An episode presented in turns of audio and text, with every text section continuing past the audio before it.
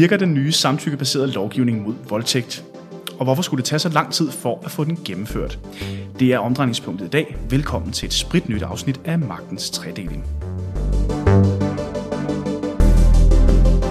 Men det er faktisk et ret stort skridt i forhold til, hvordan vi kommer til at se på hinanden som øh, altså vores rettighed til vores egen krop og vores øh, bestemmelse over den.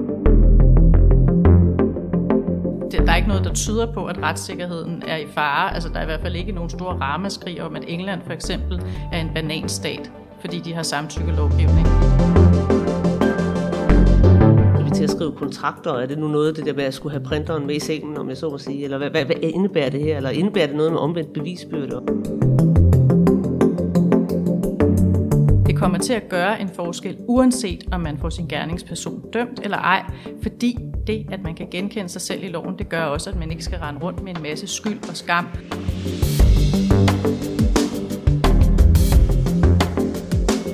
For seks år siden underskrev Danmark Istanbul-konventionen, der har til formål at forebygge og bekæmpe vold mod kvinder. Da vi underskrev konventionen, der forpligtede vi os samtidig på, at vi ville indføre en samtykkebaseret voldtægtsdefinition. I februar måned kom Straffelovsrådet med en mere end 300 sider lang betænkning, der lagde op til to nye forslag til, hvordan man kunne definere en voldtægtslovgivning. Dengang lød det fra justitsminister Nick Hækkerup, at, citat, jeg er meget glad. Det er et retspolitisk stort og efter min mening et vigtigt skridt, vi har taget i dag, og at, citat, ambitionen er, at før Folketinget lukker for denne sæson, vil vi have en ny regulering for voldtægt i Danmark. Folketinget lukkede sæsonen af og gik på sommerferie, uden en ny regulering for voldtægt. Justitsministeren meldte ud, at de vil bruge det som en tænkepause. Men nu pludselig før Folketinget egentlig officielt er åbnet, er der pludselig sket noget nyt. Et flertal er nemlig blevet enige om, at Danmark nu skal have en samtykkebaseret lovgivning om voldtægt. Selvom et flertal i straffelovrådet faktisk anbefalede en frivillig baseret version. Men hvorfor har det været så svært at nå frem til den her ændring? Hvorfor er juridiske eksperter på området ret uenige om, hvad det kommer til at betyde for retspraksis? Og hvad betyder det overhovedet, at den her er baseret på samtykke? Mit navn det er Rasmus Lehmann Hylleberg. Velkommen til Magtens Tredeling. Og så skal jeg sige velkommen i studiet, Henriette Laversen, jurist og direktør hos Kvinfo, og Send Donen, du er jurist og bestyrelsesmedlem i foreningen Everyday Sexism Project Danmark. Velkommen til begge to. Tak. tak. Øh, Henriette, lad os starte med dig. Hvad var din umiddelbare reaktion, da du hørte, at justitsministeren meldte ud, at nu lå der faktisk et forslag om en samtykkebaseret lovgivning om voldtægt, og faktisk med et bredt flertal bag sig? Øh, Jeg var glad. Jeg var glad, fordi jeg tænker, at det er et stort skridt i retning af personlig frihed og styrket seksuel selvbestemmelsesret. Det var meget kort og meget præcist. Øh, og Sen, hvilken følelse sad du med, da du hørte den her udmelding? Fordi jeg tænker, det må have været en, en, øh, en, en ligesom for, for Henriettes vedkommende, en meget, meget stor mærkesag for jer. Det har det været. Det har det været i overvis. Øhm, og rent personligt var jeg rigtig, rigtig glad, fordi jeg har kæmpet for det her i overvis. Og rent sådan juridisk set, så ser jeg det som øh, ja, en lovændring på linje med øh, retten til fri abort og det her med ligeløn og så videre. Så, øh, så det, er, det er et kæmpestort skridt, og så vil jeg gerne komme ind på senere, hvorfor jeg alligevel har nogle forbehold. Ja, fordi man kan sige, det startede jo med, at man ligesom havde den her frivillighedsbaserede øh, version af en lov øh, mod voldtægt. Øhm, og nu er man så over i noget samtykke. Der har været lidt øh, diskussioner også i medierne omkring, øh, hvad forskellen er på de her to ting. Henriette, kunne du ikke sådan, øh, prøve at gøre øh, mig og lytterne en lille smule klogere på, hvad er forskellen egentlig på frivillighed og så samtykke her? Altså, hvis man skal sige det igen i meget kort form, så kan man vel sige, at passivitet fra den ene part kan aldrig være samtykke. Mens frivillighed i den måde, som straffelovrådet og flertallet i straffelovrådet har defineret frivillighed på, der har man faktisk reserveret situationer, hvor den ene part godt kunne være, øh, være passiv, og det så alligevel var inden for det, de definerede som frivillighed. Så det vil sige, samtykke igen, det fordrer, at begge parter er med. Hvis den ene part er passiv, så er det aldrig inden for området samtykke. Så samtykke er altid en, hvad skal man sige, en aktiv handling. Der ligger altid en aktiv handling bag. Ja, en eller anden form for aktiv handling, altså i ord eller bevægelser. Og hvordan ser du det forhold her, Sen? Øhm, jamen, som Henriette siger, øhm, så er der nogle forskelle, som straffelovrådet selv kommer ind på. Øhm, først Ja, for og de anbefaler jo øh, til at starte med, at samtykke ikke, altså, at der ikke skulle være samtykke, men netop frivillighed. flertallet øh, mener, at det er øh, bedre øh, i overensstemmelse med, øh, hvad skal man sige, formålet at, øh, at, at lave en bestemmelse, der er baseret på frivillighed, og det er vi ikke enige i. øhm, altså det, de skriver, det, øh, det, øh, det er så, at med en samtykke baseret bestemmelse i passivitetssituationer, øhm, der kan det afhænge af, hvordan ordningen er med udformes, kunne påvile den initiativtagende part en videre forpligtelse til at sikre sig, at den anden part samtykker, hvis vedkommende holder, forholder sig passiv, end ved en frivillighedsbaseret bestemmelse. Altså at passivitet vil kunne være udtryk for et manglende samtykke, mens det er mere åbent, om passivitet er udtryk for ufrivillighed eller frivillighed.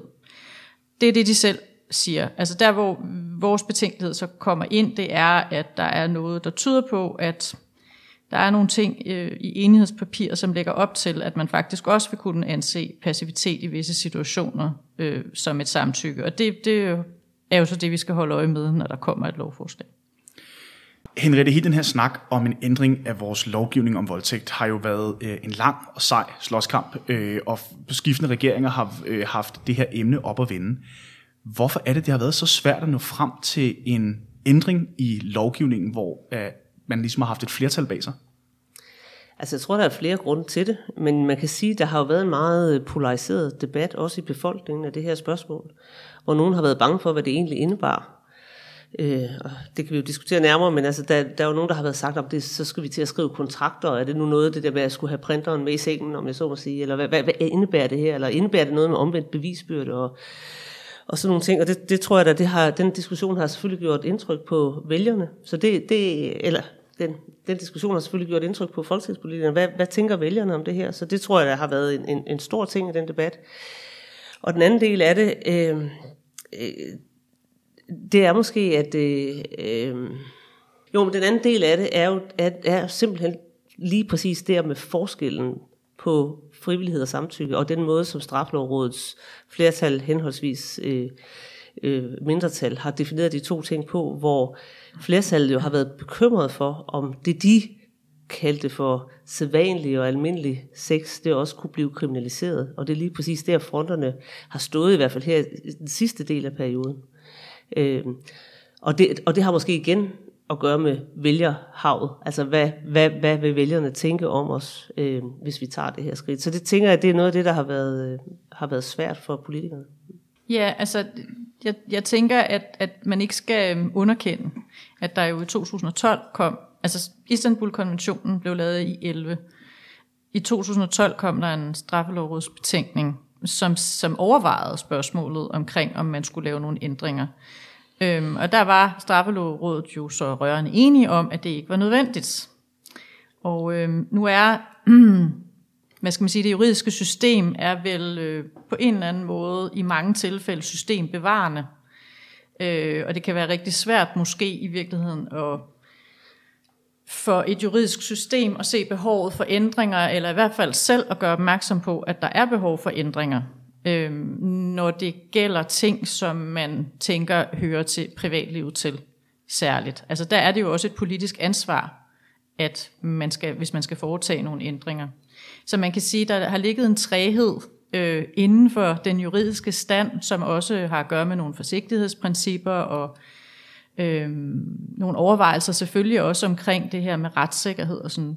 Og, men, men der tænker jeg også alligevel, at, at vi er jo også nødt til at erkende, at det juridiske system også er en afspejling af befolkningen generelt.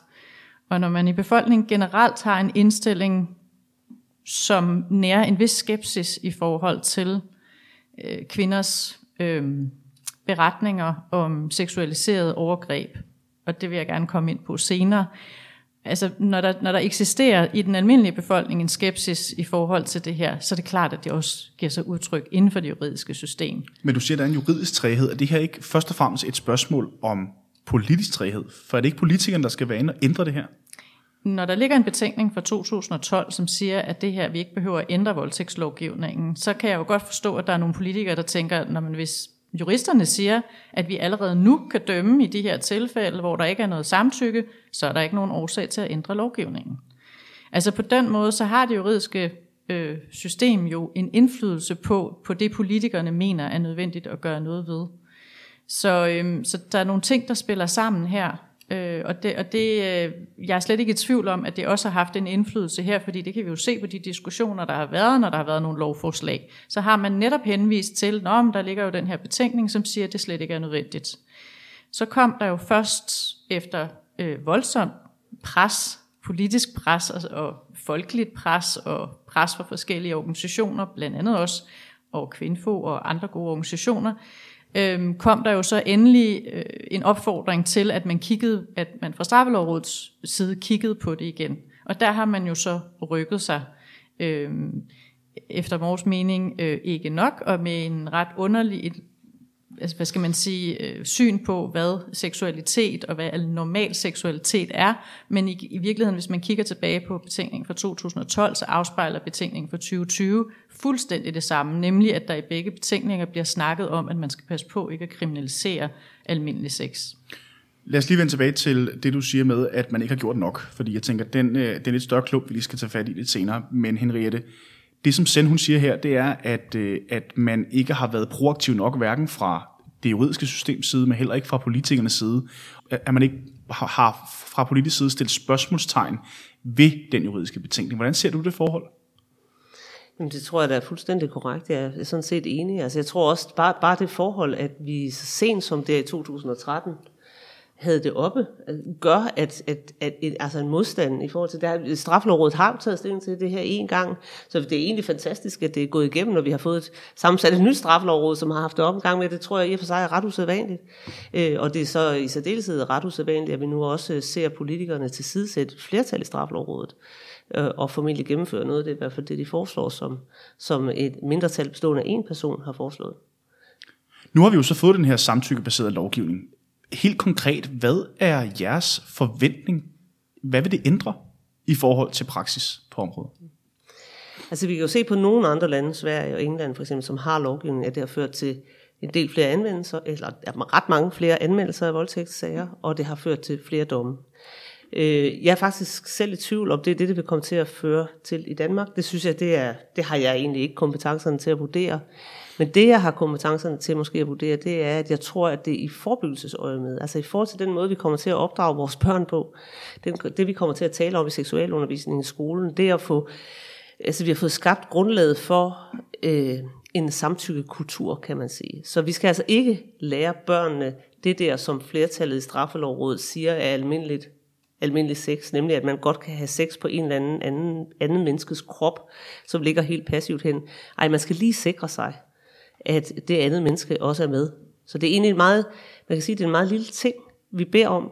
Øh, det er en meget lille ting øh, at, at få et samtykke. Det kan være et lille okay, eller et lille, lille berøring, eller et eller andet.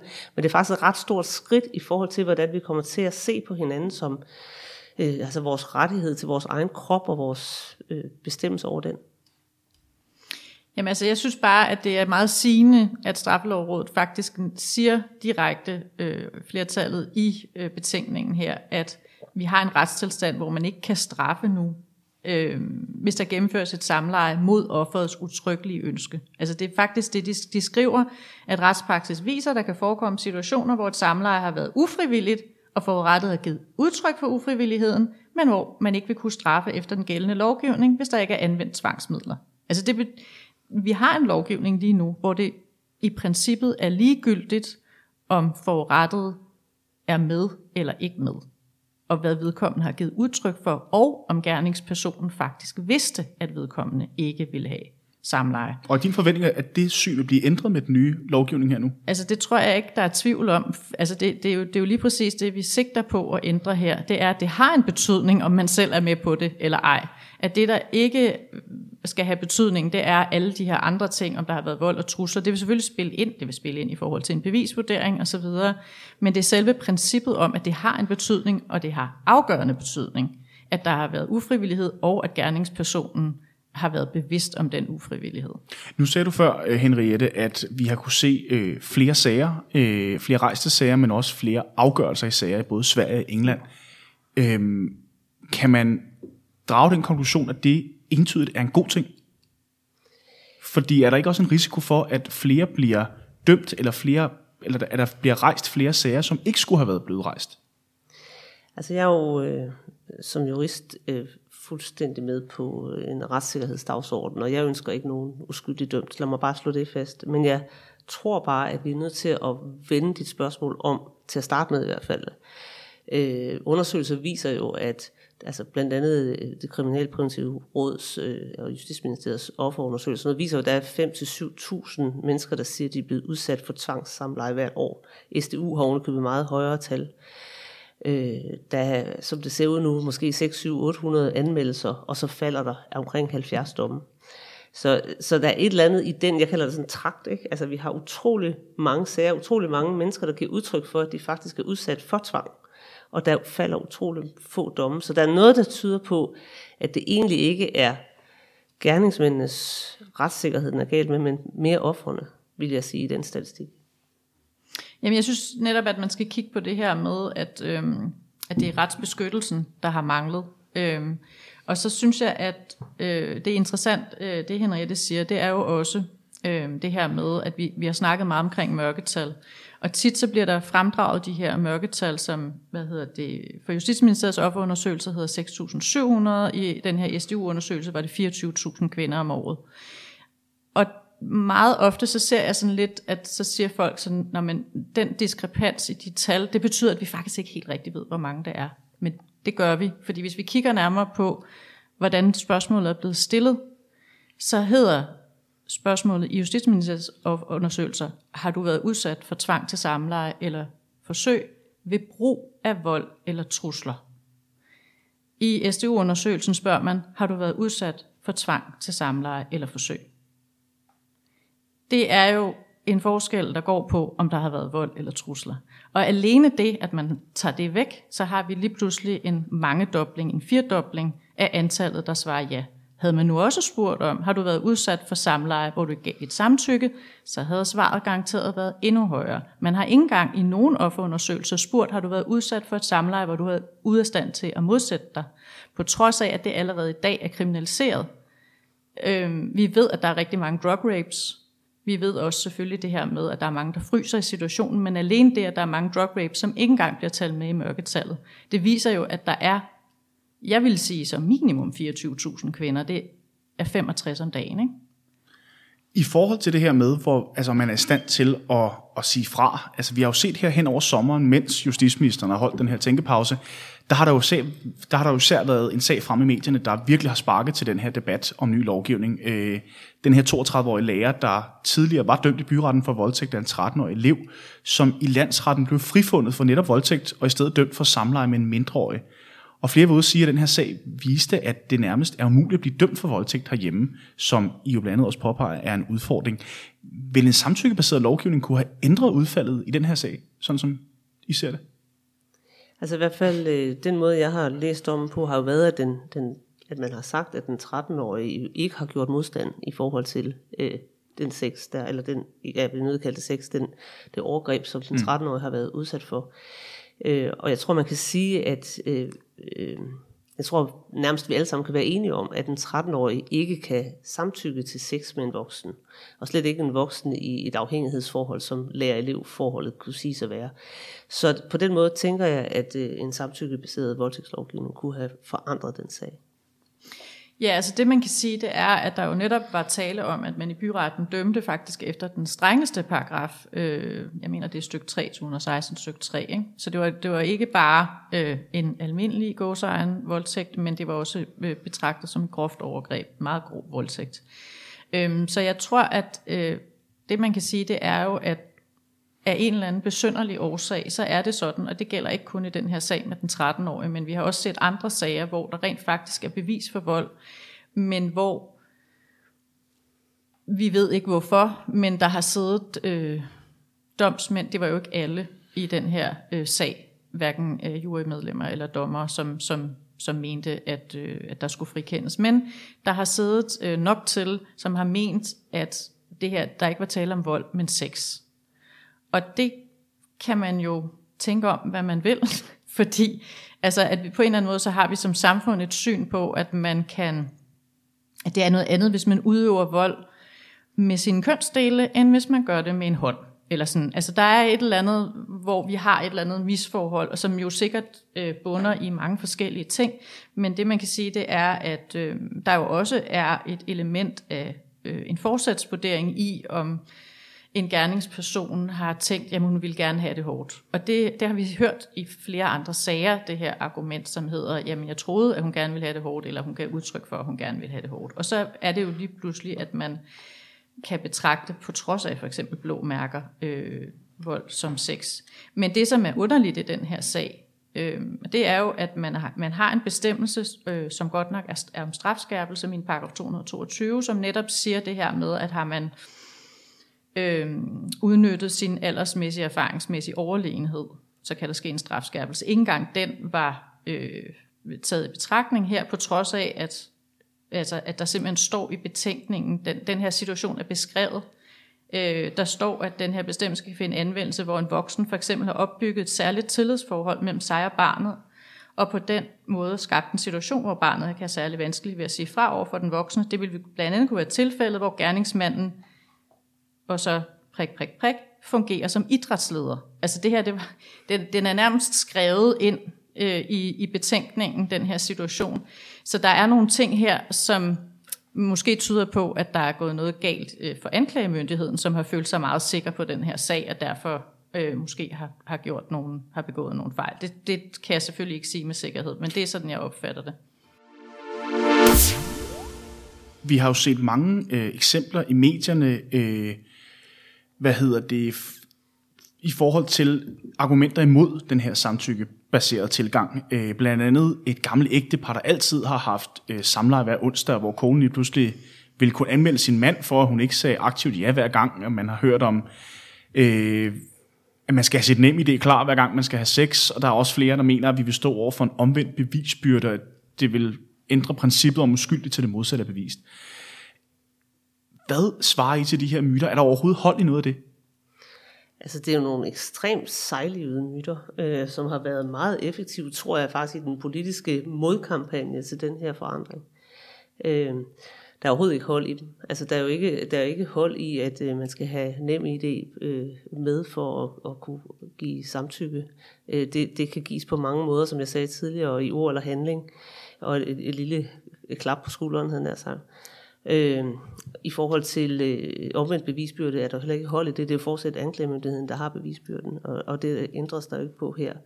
Så er der den sidste, du nævnte i forhold til øh, onsdags 6.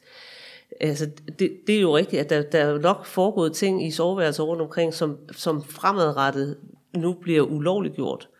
Øh, og, og jeg har det sådan med det, at øh, igen, det er faktisk en meget lille ting at bede om, øh, og, og det handler jo om, hvad er det, vi nu skal til at lære unge mennesker? Hvordan er det, vi øh, omgås hinandens kroppe? Står det til rådighed, indtil man kæmper mod, så, så man kan dokumentere i retten, at man har gjort modstand, eller, eller skal man lige vide, at den anden er med? Altså jeg tror egentlig, sex er bedst, når begge er med. Vi så jo også en journalist til det her doorstep, at der bad politikerne øh, om at øh, lave de lyde, der skulle indikere et samtykke. Altså, for, er det ikke at bagatellisere lidt, øh, hvad skal man sige, øh, hele det her område, fordi man ved vel godt, hvornår at den anden er med.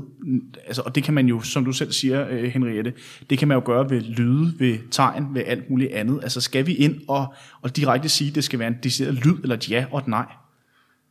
Ja, det fremgår ret tydeligt, mener jeg, betænkningen, at, det, at samtykke kan gives verbalt eller nonverbalt. Øhm, jeg vil godt lige komme tilbage til det her med onsdag 6, som også hænger sammen med det, som der også har været som minimum en jurist ude at sige, men også som straffelovrådets betænkning siger det her med at kriminalisere almindelig sex. Jeg har det lidt sådan, at det man kriminaliserer, det er sex uden samtykke, altså samleje uden samtykke. Det er ikke almindelig sex. Øhm, og jeg synes, at det er meget værd at understrege, at det her, det er jo ikke en lovgivning, som medfører, at fra nu af så øh, sætter staten små videokameraer op i alle folks øh, soveværelser. Og sådan kan det jo godt komme til at lyde. Altså det her med... Og manden skal ikke spørge konen om lov længere. Jamen, jamen altså det, jeg, jeg synes faktisk, at, der er, øh, at det faktisk er øh, både problematisk, og så synes jeg, at det er utrolig nedladende i forhold til offerne, at der bliver gjort grin med den her lovgivning. Jeg så en... Øh, en sådan for sjov øh, kontrakt, som der var en, der havde lavet til sin mand, hvor hun har skrevet, at jeg giver dig hermed lov til altid at penetrere mig, også selvom du har spurgt mig først, og du må også gerne lave snigeren, når jeg ligger og sover. Haha. Øhm, og, og, øh, og det er simpelthen, undskyld jeg siger det, og nu banner jeg, det er pis på ofre. Fordi staten kommer ikke ind i dit soveværelse og sætter et videokamera op. Så hvis du synes, at det her det er fantastisk, jamen så anmelder du jo heller ikke din mand for voldtægt. Nej, for det er vel netop altså, ikke soveværelset. Det er, det, er, øh, det er fuldstændig det samme som, at hvis du har en god kammerat, som næste gang du ser ham, så synes han lige, det er lidt sjovt at give dig et ordentligt øh, tons på dine skuldre, så du faktisk får et blå mærke og ømmer dig bagefter. Du anmelder ham ikke for vold, mm. sandsynligvis. Hvis min søn han tager bilen uden at spørge mig først, ja, så er det ulovligt, det han har gjort. Jeg kan anmelde ham for tyveri, men jeg vil ikke betegne det som et tyveri. Øh, og, men det der er ved lovgivning, det er, at den beskytter ofre. Så den beskytter ikke folk, som ikke selv mener, at de er ofre. Hvis ikke du føler dig udsat for et overgreb, så går du jo heller ikke ned og anmelder det. Men Henriette, så vil vi også tilbage til præmisserne for diskussionen her. Altså, er du enig altså med Send i, at, at, at den her måde at, at altså på en eller anden måde latterliggøre diskussionen er hæmmende for det, det i virkeligheden handler om? Ja, øh, fuldstændig enig. Jeg, øh, jeg, jeg, jeg, jeg, tænker også, at det ikke er at tage de der, ja, måske 24.000 øh, kvinders fortællinger, øh, øh, som, som fremgår af statistikker og undersøgelser, øh, alvorligt. Ja. Altså det er det her med, at det er et utroligt privilegeret standpunkt at have, fordi det kan godt være, at du er i et forhold, hvor du stoler på, at din mand vil respektere dig, også den dag I for eksempel lige har haft et skænderi, eller øh, hvad vil jeg, din kat er død, og du derfor er utrolig trist, altså vil han ikke hive den her kontrakt frem og sige, hey, du sagde jo, jeg godt måtte. Øh, heldigvis så arbejder lovgivning også for dem, der måtte være så tåbelige at lave sådan et dokument, fordi det er ikke gyldigt. Det er ikke gyldigt, at man skriver under på et dokument, hvor man siger, det er okay, du må altid gøre det uden at spørge mig først. Det er lige præcis ofre, man beskytter her. Ikke folk, som øh, har et super godt forhold, hvor de er fuldstændig enige om, at det er fantastisk at blive vækket ved at blive penetreret. Det må de gerne fortsætte med. Gør det endelig. Men det er ikke jer, så lovgivningen handler om. Hvordan ændrer det ved eksempelvis bevisførelsen op, øh, eller lignende i retssager, når lovgivningen er baseret på samtykke, frem for som den ser ud i Danmark lige nu, hvor man skal vise, at man har sagt aktivt fra, og eller er blevet udsat for vold eller trusler, Henriette? Fordi det er jo noget et paradigmeskifte i forhold til, hvordan man skal bevise skyld kontra uskyld. Jamen, det er da for, forholdsvis enkelt på den måde, at det handler jo om, at, at, at det ikke er fravær af modstand længere, som er bevistemaet, men at, at samtykket foreligger. Og det vil sige, hvis, hvis øh, man, som Sende nævnte her, har, har sex med en, der sover, eller igen, sex er måske ikke det rette ord, øh, så, så vil spørgsmålet til den, der er tiltalt i sådan en sag jo være, hvad var det, der fik dig til at tro, at den, der sov, eller den, der var drugt, eller den, der var bevidstløs af druk, var med i det her. Det er det, der er bevistemaet. Frem for, hvilken modstand, hvilke blå mærker har du? Hmm. Hvor, altså så før i tiden har man simpelthen direkte skulle vise, at der har været fysisk overgreb, før ja. det er blevet betegnet som voldtægt, eller hvad? Ja, altså det, det er i hvert fald, man må sige, det har, været, det har i hvert fald i mange sager været ret afgørende, om man har kunne dokumentere, at der var øh, modstand, at der blev gjort modstand. Der har også været et par forsvarsadvokater ude at sige, at de rent faktisk frygter, at det vil lede til flere uskyldige dømte. Hvad mener I om det? Altså, er der en større risiko med den her nye lovgivning, end den vi har nu? Altså, jeg har det lidt sådan, at det skal de sige. Altså, det, det er jo, øh, deres forsvar bygger i høj grad på, at klienter, øh, som ofte er mænd, øh, at man simpelthen ikke kan stole på kvinder, øh, når de siger, at det her, det har de ikke... Øh, altså, at det her de ikke har haft lyst til, at de ikke har været med på, og sådan nogle ting og sager, og at øh, så, så har man et eller andet med, at man siger, at øh, nu må der jo være en stor risiko for så, at der er en masse, der går ud og, øh, og anmelder, og så er bevisbyrden bare så meget lettere. Der er ikke noget fra nogle af de lande, som i dag har samtykkelovgivning, der tyder på, at de har et højere antal af falske anmeldelser, end vi har. Altså vi har en systemisk sammenkædning, også i Danmark, af det her med, at der er en risiko for falske anmeldelser. Øh, og det er, jo, det er jo dybest set det, der bliver sagt mellem linjerne her når forsvarsadvokaterne er ude og sige det her, det er jo, at, øh, at nu, nu kan en kvinde bare fortryde eller øh, finde på et eller andet, fordi sådan og sådan og sådan. Altså hvis man skulle tage det argument for gode varer, så, vil, så, øh, så, så lad os prøve at kigge på, hvor mange mænd, der er hævngærige over for deres eks for eksempel, og som derfor anmelder dem for alle mulige forskellige ting, eller forsøger at få hævn over dem. Det her det er jo en lovgivning, som vil være god for begge køn. Det vil faktisk nu være i meget højere grad muligt for mænd at anmelde voldtægter, fordi der netop ikke bliver så lagt så meget vægt på det her med fysisk overlegenhed og vold og trusler og tvang og sådan nogle ting og sager. Så, så, så, så det her med, at øh, når man nu er der en risiko for en masse domme, som, som der ikke er hold i, det betyder jo dybest set, at man har den her indstilling, der hedder, at øh, jamen nu kan man blive dømt for noget, man ikke har gjort. Og det er jo kun noget, man kan sige, hvis man tror, at der er nogen, der sidder og lyver og siger, at de har været udsat for en voldtægt, som ikke har det. Men er det ikke en, altså, er det ikke en reel risiko? Nej, det er det jo ikke, fordi igen, lad os kigge på udlandet. Altså det, det, der er ikke noget, der tyder på, at retssikkerheden er i fare. Altså der er i hvert fald ikke nogen store ramaskrig om, at England for eksempel er en bananstat, fordi de har samtykkelovgivning.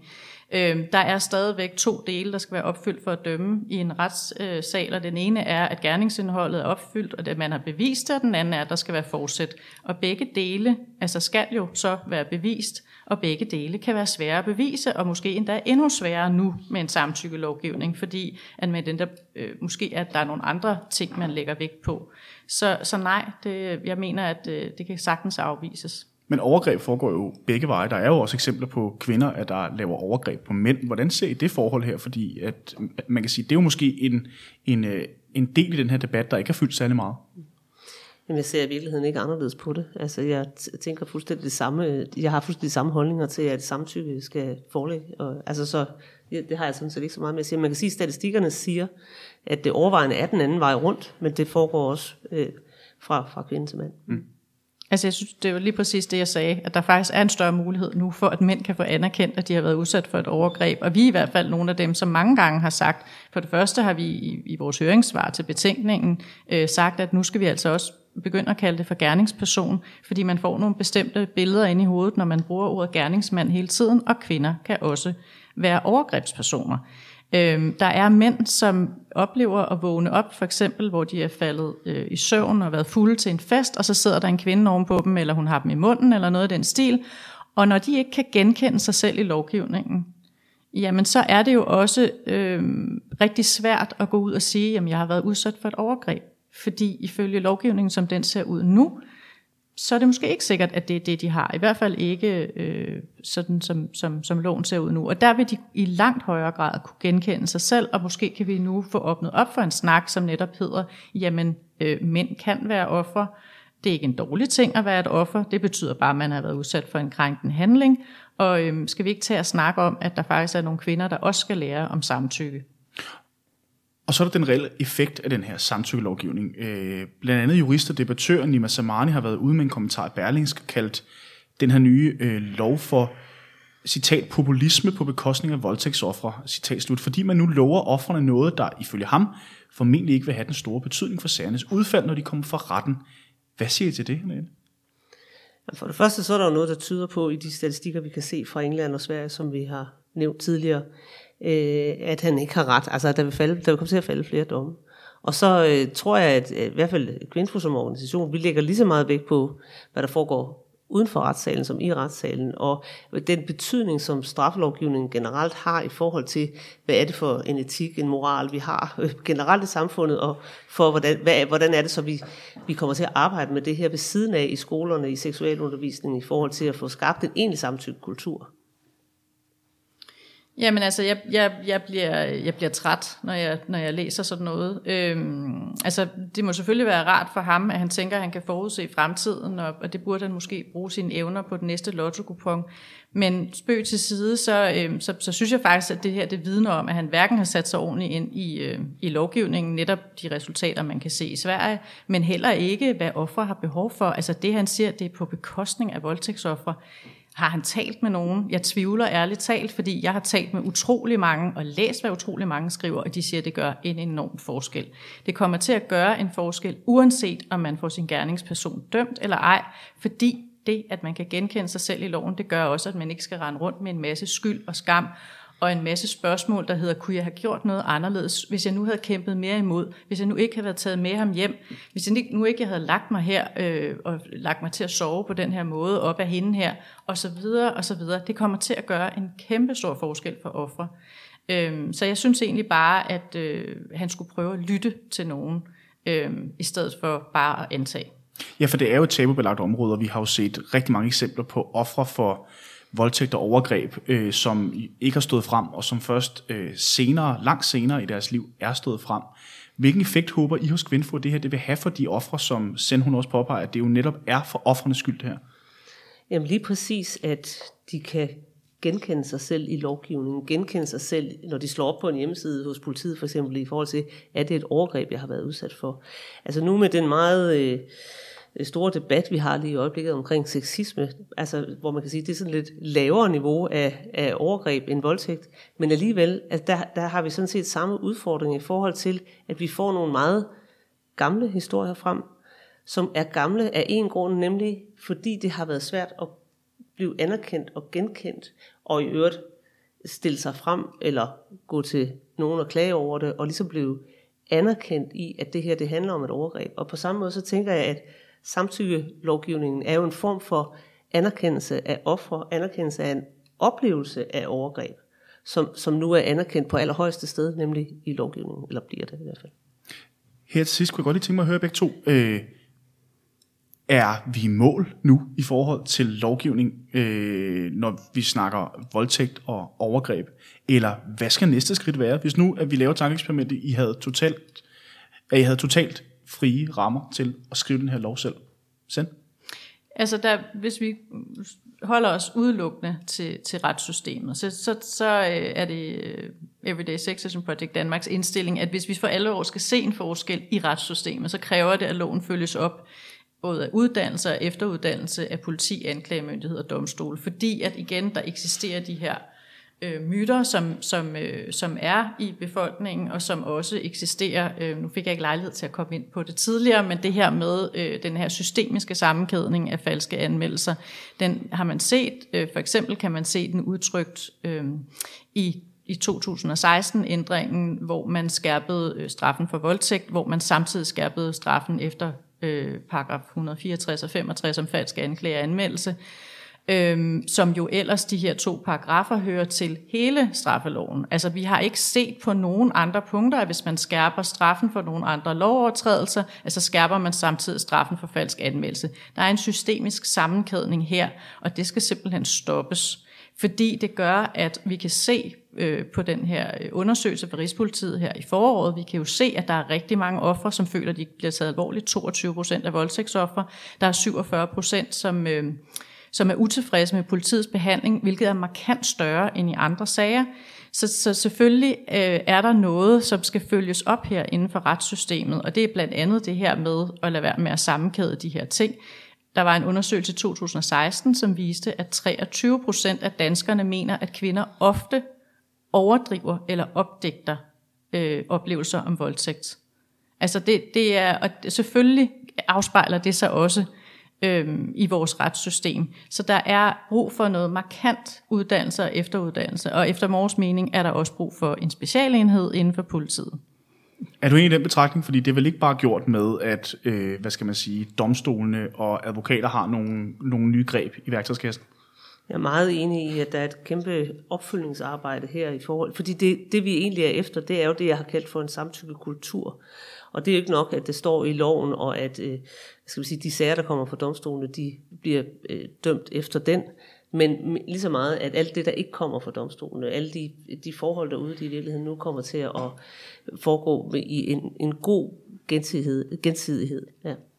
Du får det altså sidste ord. Ja, men det er simpelthen også fordi, at øh, det jeg vil sige, det er, at øh, nu har SPD i mange år kæmpet for den her samtykkelov, og det vi gør nu, det er faktisk lige præcis at sige, nu skal vi fra samtykkelov til samtykkekultur. Øh, I morgen skal jeg holde et oplæg om det, og det er, det er en af vores mærkesag i de kommende år, fordi det, der er behov for, at det her det siver ud i, øh, i vores kultur generelt. Send Donen og Henriette Larsen, tusind tak, fordi I havde lyst til at komme og tage snakken med mig og dykke lidt ned i det juridiske, Øh, de er ud til gråzoner i forhold til den her nye samtykkebaserede lovgivning om voldtægt.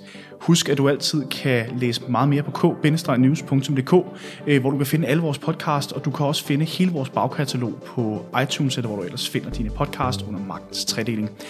Og lyt med næste gang, hvor vi skal tale om forfatningsdomstole og øh, fordele og ulemper ved at etablere sådanne. Magtens Tredeling og K-News er produceret af Karner Group.